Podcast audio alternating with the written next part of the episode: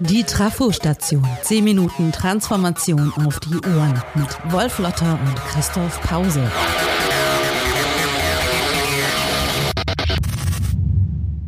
Guten Tag, meine Damen und Herren.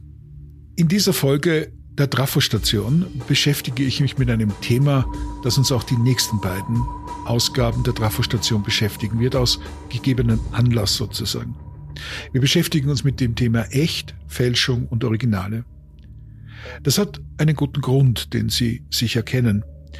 Das Reden über ChatGPT, Artificial Intelligence und Fake News beispielsweise ist nur ein Teil davon. Das Reden über Plagiate, gefälschte Doktorarbeiten, Produktpiraterie ein anderes.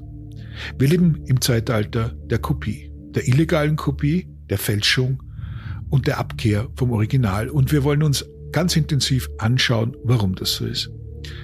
Ein Hintergrund dazu, ich arbeite an einem Buch, das im Frühjahr 2024 im Econ Verlag erscheinen wird und das sich mit dem Thema Echt und Originale beschäftigt. 1979, das ist lang her. Die Welt war damals noch im Kalten Krieg, der von jeher ein Konflikt war, der den Unterschied, die Differenz der beiden großen Systeme auf dieser Welt im Fokus hatte. 1979 waren ABBA und die Bee Gees in den Charts.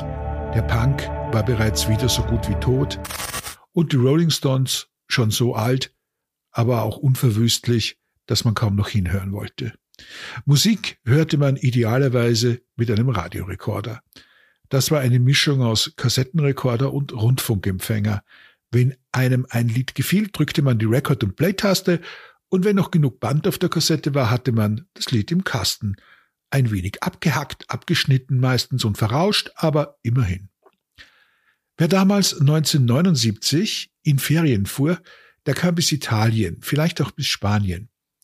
Wer es bis dorthin schaffte, der wurde nicht nur von schönen Stränden und einem warmen Meer begrüßt, und lernte Speisen kennen, die es in Deutschland immer noch nicht gab, wie Paella, Pasta oder Pizza, sondern auch die unvermeidlichen Strandverkäufer, die mit lauter Stimme ihre Ware anpriesen. Da gab es Badetücher, die mit dem Logo bekannter Modemarken ausgestattet waren. Oder auffällig modischen Schmuck, der von bekannten Herstellern stammen sollte. Uhren von Rolex bis Omega war alles dabei. Und so günstig. Die Leute kauften, was das Zeug hielt. Und sie kamen mit halben Koffern voller billiger Kram zurück, der sich als Original ausgegeben hatte. Einige, die das kauften, wussten bestimmt, dass das, was sie für ein paar Mark am Strand gekauft hatten, nicht echt war. Die Leute konnten ja auch lesen damals und auf jeder Kassette, die man kaufte, um im Radiorekorder Lieder mitzuschneiden, stand ja auch ganz groß drauf, dass man auf gar keinen Fall was anderes als für private Zwecke mitschneiden durfte. Die Möglichkeit, das im vordigitalen Zeitalter zu kontrollieren, die waren aber recht dürftig. Gelegentlich tauchte auf Volksfesten jemand auf von einer Verwertungsagentur und zeigte, wenn er schlecht drauf war, die Veranstalter an. Aber mehr war nicht. 1979 lief im Fernsehen ein Spot, der von Ferrero beauftragt worden war, dem großen italienischen Süßwarenkonzern aus dem Piemont. Nur wo Nutella draufsteht, ist auch Nutella drin. So lautete der Slogan, den bald jeder kannte. Der Spot war dringend nötig. Bei den Discountern, die in den 1970er Jahren, in der der Wohlstand im Westen einen gehörigen Schub nahm und das Warenangebot dramatisch anstieg, bei den Discountern also tauchten immer wieder billige Kopien der Haselnuss-Schokocreme auf. Die hießen zwar nicht Nutella, aber sahen verdächtig ähnlich aus. Ferrero selbst hatte ja viele Jahre zuvor selbst ein traditionelles Konditorrezept aus dem Piemont für seine Creme verwendet.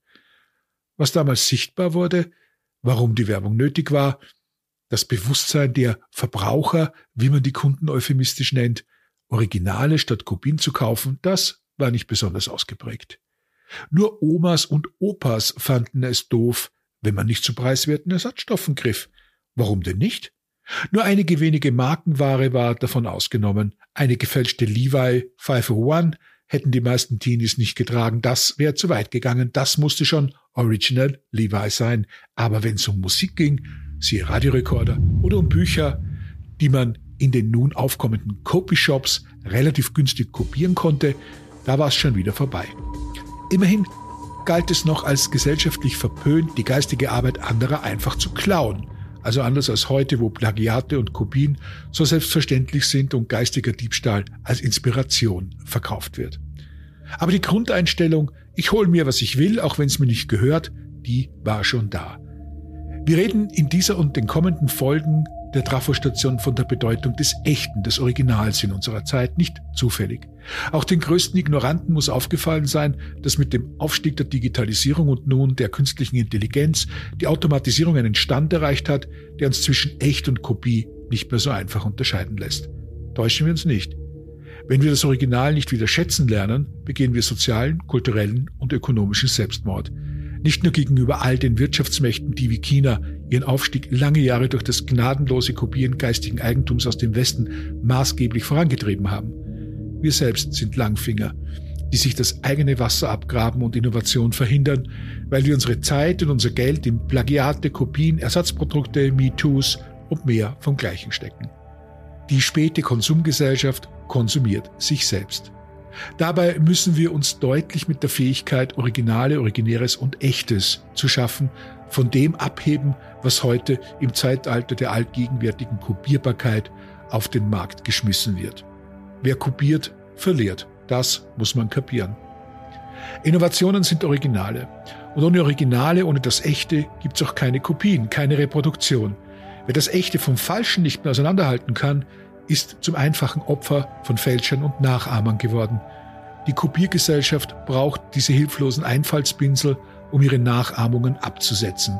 Wer da mitmacht, läuft der Illusion hinterher, man könnte ohne Innovation, Ideen und einem Gespür für das Echte einfach so weitermachen wie bisher. Das ist dekadent, eine Kopie des echten Lebens. Echt. Nur wo Nutella draufsteht, ist auch Nutella drin. Wir stellen uns die Frage, was ist echt, was ist falsch, was ist Original, was ist Kopie. Wir, das sind vor allem der echte und originale Wolf Lotter, der mir jetzt gegenüber sitzt. Hallo Wolf, schön dich zu sehen. Ja, hallo lieber Christoph, grüß dich. Und mein Name ist Christoph Pause, ich bin Chefredakteur von Haufe New Management und Gastgeber hier in der Trafostation. Es geht um echt, um Original, um Fälschung, Plagiat und Kopie. Lieber Wolf, bevor wir tiefer in dieses Thema einsteigen, möchte ich doch gerne noch mal eine kleine Begriffsdefinition mit dir versuchen. Was das Original ist, ist relativ klar, aber was ist eine Kopie, was ist eine Nachahmung, was ist ein Plagiat und was ist eine Fälschung? Das sind, glaube ich, ganz entscheidende Fragen und bin ich auch ganz dankbar. Eine, eine Kopie ist im Grunde genommen äh, nichts weiter als der Abzug einer Form. Ja, also das ist etwas ganz Klassisches in der Industriegesellschaft. Da machst du eine Form, die spannst du in die Werkzeugmaschine ein, dann machst du ein Original und dieses Original macht dann verschiedene Abzüge. Äh, ganz gleich, ob das Dosen sind oder Autos sind oder Computer sind oder Schaltpläne sind oder sonst irgendetwas. Das heißt, jetzt im Grunde genommen die Massenfertigung immer eine Kopienfertigung ist, immer ein Abzug ist. Und eine Kopie bedeutet letztlich, dass diese Kopie äh, versucht, dem Original so nahe wie möglich zu kommen. In der Industriegesellschaft ist das fast realisiert durch die industrielle Produktion. Aber eine Kopie kann natürlich jetzt auch etwas ganz anderes sein. Es kann ja auch eine deklarierte Kopie sein, wie das etwa bei Produkten der Fall ist oder eine undeklarierte äh, Kopie. Und dann ist es ein Plagiat oder eine Fälschung. Also wenn ich einfach anfange, Mona Lisas herzustellen, die total echt ausschauen oder Hitler-Tagebücher äh, produziere oder ähnliches mehr, dann sind es glatte Fälschungen, dann ist die Kopie sozusagen kriminell. Es kommt also immer darauf an, in welchem Kontext das stattfindet aber auch in dem Kontext des sozusagen gerade heraus bestehenden Abziehens, äh, des Reproduzierens, geht es um eine geistige Grundeinstellung irgendwann mal, äh, die uns äh, nicht mehr so zusagt. Darum suchen wir heute ja so nach den echten, authentischen, wirklichen, wahren, biologischen, unverfälschten, nicht nachgeahmten, auf allen Ebenen und scheitern aber ein bisschen dran, weil wir uns an die Kultur schon so gewöhnt haben, dieses Nachmachens, dass uns gar nicht mehr auffällt, wo das Original und die Fälschung ist. Und das wiederum verhindert die Produktion von Originalen. Hintergrund meiner Frage war, du hast es in dem, in dem Essay gerade sehr schön gesagt, äh, Nutella bzw. Ferrero sah sich 1979 veranlasst zu sagen, nur wo Nutella draufsteht, ist auch Nutella drin, weil es eben mhm. Nachahmungsprodukte gab, die erkennbar nicht Nutella waren, denn sie hießen Nutoka oder sonst wie. Sie haben auch anders geschmeckt, ähm, aber natürlich sich orientiert hatten an dem, der das Nutella, man weiß ja mal nicht, äh, welches Geschlecht Nutella hat, aber äh, ich frage mich, wo verläuft die Grenze zwischen Inspiration, denn auch das hast du gesagt, Ferrero hat sich inspirieren lassen zu Nutella von einem klassischen piemontesischen äh, Rezept. Zwischen, zwischen Inspiration, Nachahmung und eben einer, einer, einer schädlichen Fälschung. Denn diese ganzen Nachahmerprodukte haben ja auch äh, einen Markt gemacht, äh, von dem dann eventuell sogar auch Nutella profitiert hat.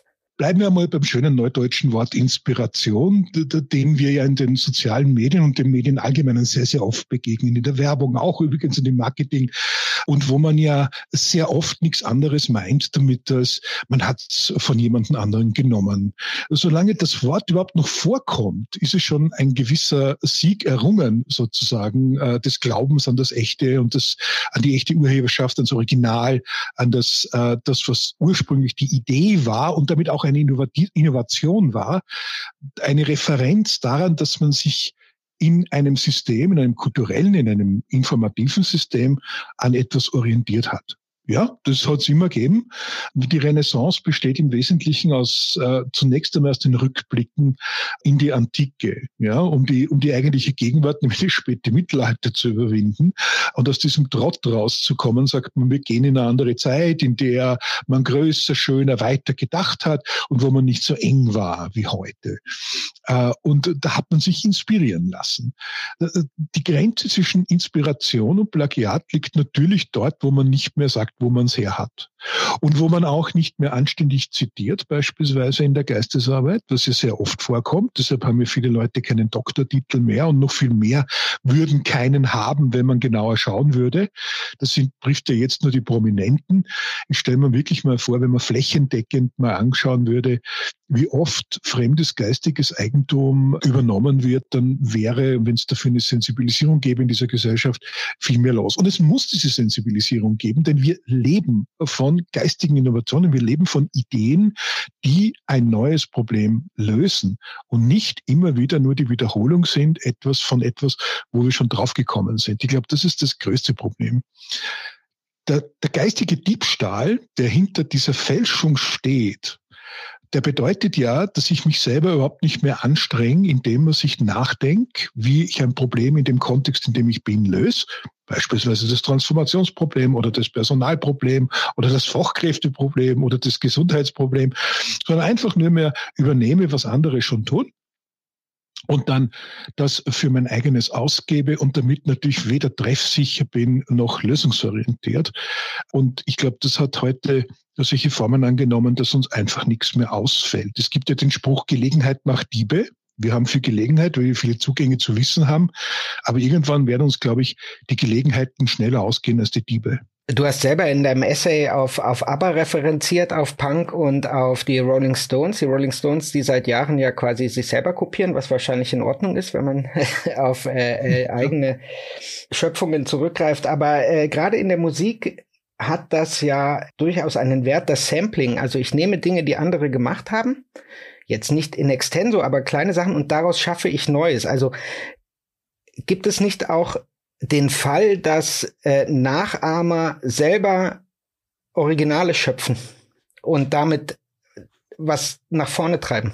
Wenn Sie es deklarieren, ja, selbstverständlich. Das gibt es ja in der Sampling-Kunst, auch in der Populärkunst sehr, sehr oft. Die haben jetzt gerade in der Auseinandersetzung mit dem Buch, das im Frühjahr kommt, viel mit Populärmusik der 80er Jahre beschäftigt. Warum? Nicht nur, weil er damals jung war, sondern weil die 80er Jahre tatsächlich auch ein Umbruch waren nach den 68er Jahren, wo tatsächlich die technischen Möglichkeiten da waren, richtig zu samplen, also tatsächlich auch Teile von Musik künstlich und artifiziell herzustellen. Und da gibt's halt so eine und so eine. Da gibt's halt welche, die zitieren sozusagen ganz offen, indem man merkt, das kommt aus der Klassik, das kommt aus irgendeiner äh, einer Popnummer aus den 60er Jahren, da interpretiert man Bob Dylan oder man spielt die Stones nach, ja.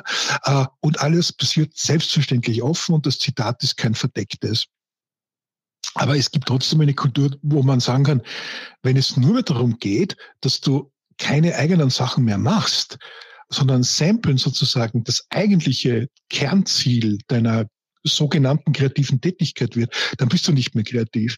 Ich habe mir zum Beispiel jetzt angeschaut, gerade wie ich ABBA hatte, Vincent Clark, der, einer der Mitbegründer von Depeche Mode und später von äh, ein großer Synthesizer-Mann und für die Geschichte des Samplings sehr unverzichtbar, hat er mit seinem Partner eine, eine, eine ganze LP gemacht über ABBA, mit ABBA-Hits und haben sie sich ironischerweise so verkleidet wie die, die, die ABBA-Mädels, ja. Und das ist, das ist ein großer Hit geworden. Und das war ein offenes und klares Zitat. Aber es gibt natürlich in der Musik, in der Kunst sehr, sehr viel, aber noch viel mehr im Alltag, im Text, im Literatur, Wissenschaft, Plagiate, die Aneignungen sind, also echte Aneignungen sind und kein Zitat mehr sind. Und äh, hier verliert sozusagen die Kraft äh, des, des Aufgreifens eines Zitats, um Neues zu schaffen, seine Wirkung. Und da entsteht nichts mehr Neues. Ich kenne die Thesen, auch aus der Public Domain Diskussion, wo man sagt, ja, wir öffnen sozusagen jetzt äh, Wissen für die, die sonst nicht rankommen würden, indem wir diese geschützten Bereiche. Also ich halte das für eine total banale und auch falsche Interpretation, weil letztlich bedeutet es nur, dass Leute, die von etwas leben, dass sie was erfinden, dass sie nachdenken, dass sie Originale schaffen, nicht mehr davon leben können. In der Lage sind ja viele schon. Aber der Bedarf ja nach wie vor noch besteht an etwas. Und die Frage ist, wann sind die Dinge so verfrühstückt an geistigen Potenzialen, an Dingen, die rumliegen, dass am Buffet einfach nichts mehr ist? Und darüber denken wir überhaupt nicht mehr nach, weil wir in einer Konsumgesellschaft leben, wo es uns genügt, dass das Zeug einfach auf dem Buffet steht. Woher es kommt, interessiert uns nicht.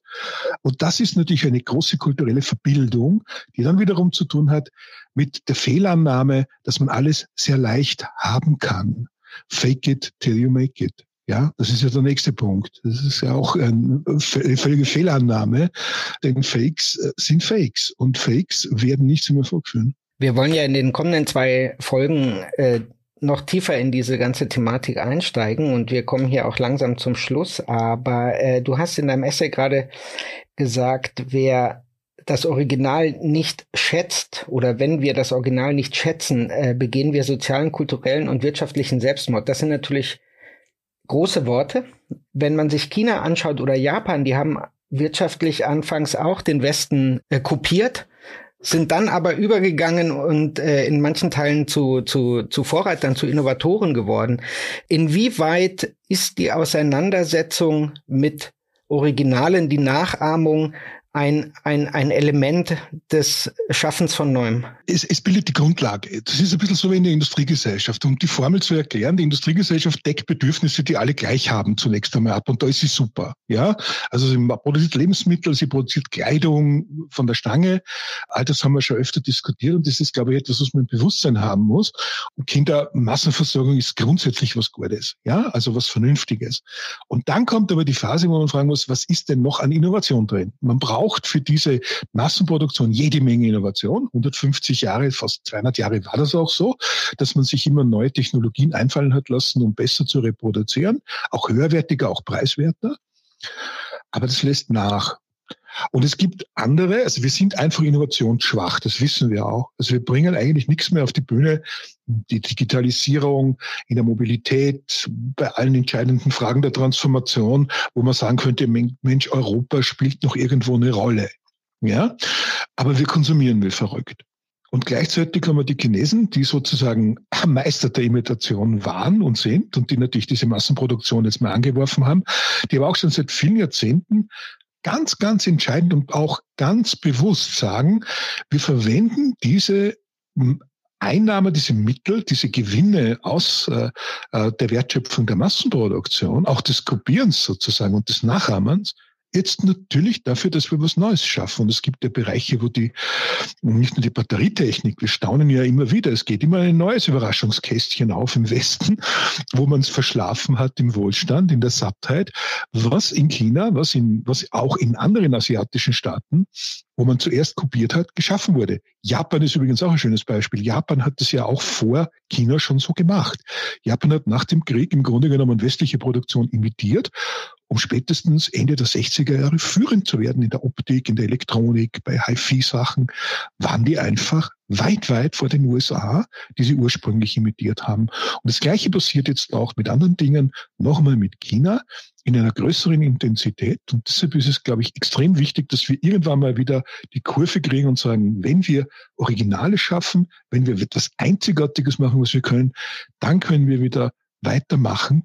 Ansonsten werden wir im Treibsand versinken. Das klingt ein bisschen pessimistisch, ist aber genauso. Genau darüber, wie wir eben nicht im Treibsand versinken, sondern äh, wieder nach vorne kommen und was das alles zu tun hat mit Original, mit Fälschung und welche Rolle die Digitalisierung bei dem Ganzen spielt. Darum geht's in der kommenden Ausgabe. Bis dahin, macht's gut, bis bald, ciao. Ciao, tschüss, danke.